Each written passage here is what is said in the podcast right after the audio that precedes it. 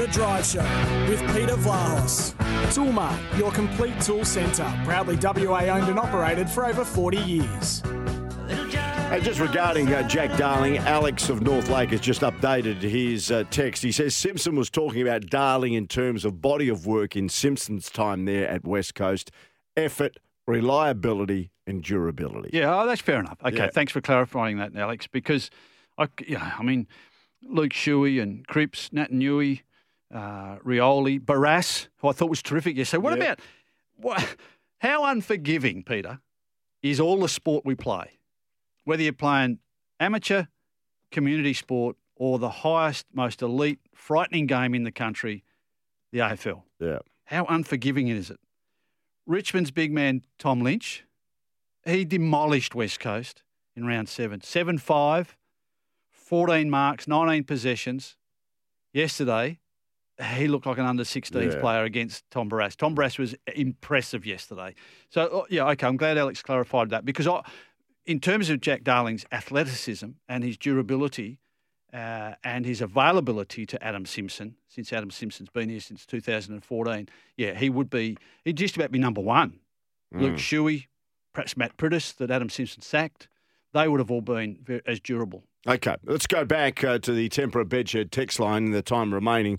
Uh, Robbo Brizzo, uh, g'day boys, great show once again. Adam Simpson is misleading the Eagles members and supporters. Rebuild question mark. What rebuild? Has only played the youth due to injury or unavailability. If McGovern slash Sheed and co were available, they would be picked. Kevin Sheedy once told me if you can't win the flag, you're better off finishing on the bottom with the future in view. Early draft picks and an access to the brilliant youngsters, something the Eagles haven't got right for some time. Oh, I've been saying that for three years, Peter, that West Coast were not planning for the, the end of the careers of a lot of the boys that took them to the flag in 2018 under Adam Simpson. And he's been more than, he's been unrealistically faithful to those guys for too long. And that's why some of them are injury prone now, some of them are, are past their best. And one or two of them are going to have little shots before the end of the season because, as we as we've indicated tonight, uh, everybody, and Robbo, thanks for that text uh, because it tends to agree with my views. They need to make some hard decisions on some of the boys that are coming out of contract, and some of them are their 32 and 33 year olds and 31 year olds. They haven't planned for this in the future uh, over the last couple of seasons for their future, and certainly we. I, I agree with Robbo that when the main players are available, we haven't seen some combination of, of one or two young players playing in there. Now we're seeing Hoff. We saw Trew yesterday. We're, we're going to see Rotham back in the side because they're playing for their futures. Yeah. But they should be more guaranteed of a future. And Waterman playing as a key forward yesterday, not as a third defensive forward or a ru- running crowd, a hole for Josh and Jack to run into. Actually made his own game. We need to see a lot more of that in coming weeks and then early into next year. But one thing I do think about coaches, I mean, Robbo sort of says about Kevin Sheedy, that Kevin Sheedy could afford to finish last or well, well down the premiership ladder and therefore not play that determinedly to win games late in the season if you're guaranteed to be there for the next two or three or four, four or five years. So you'd have to be a very secure coach to not want to be winning games late in the season. West Coast could beat Carlton this week. They could beat Hawthorn On yesterday's form, West Coast could beat Hawthorn at the MCG.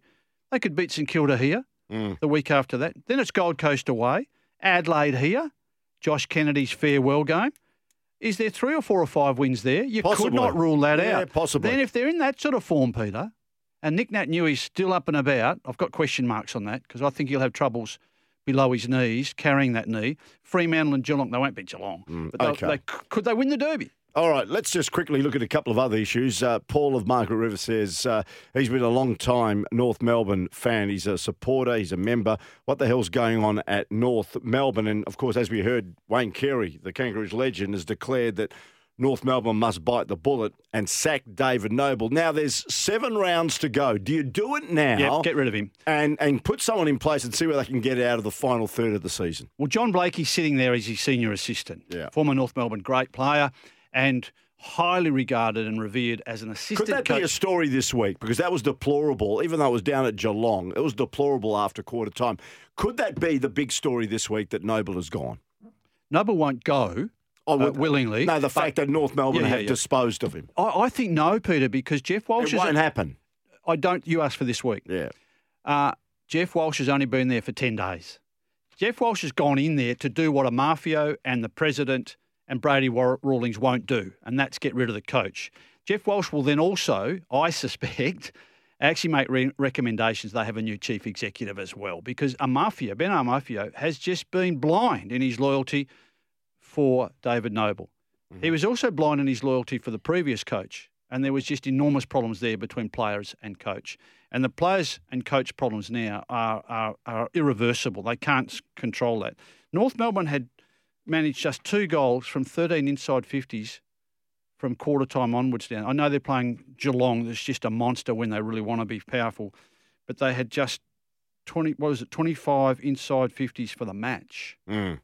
I think to tw- Geelong 74. I think 12 in the last three quarters. Yeah, 13 yeah. from quarter time onwards. Mm. Yeah. So th- th- they must make change, North Melbourne. Put John Blakey in, uh, and then he would caretake until North find their new coach. And rest assured, there'll be moves afoot to try and get Adam Simpson. All right. And quickly, uh, looks Which like. Which would mean West Coast would have to come out and say, it is not on. And we need Adam Simpson to say, I am coaching West Coast in 2023. They've got to be more definitive, don't they? Otherwise, this yeah. speculation is going to be going around and round and round for the next few weeks. Couldn't agree more. Yeah, okay. Um, there's a guy who played in the Mildura, Mildura League at the weekend, kicked 33 goals. in the match. His name was Adam Thompson. The side kicked 58 28, 376. the opposition not turn up. Uh, they kicked four goals, one 25, oh, the opposition. and he kicked 33 goals. What a performance. Haggers, you've kicked plenty of goals uh, over the last hour. Uh, we'll preview Melbourne against Geelong on Thursday night. It's going to be a huge match. Look forward to speaking to you uh, on that game on Thursday. Thanks, Jimmy. Thanks, Bray. That's been Drive with Peter Vlahos, AFL review night on this Monday night. I'll be back again tomorrow from 5 right here on SENWA. Thanks for your company this evening.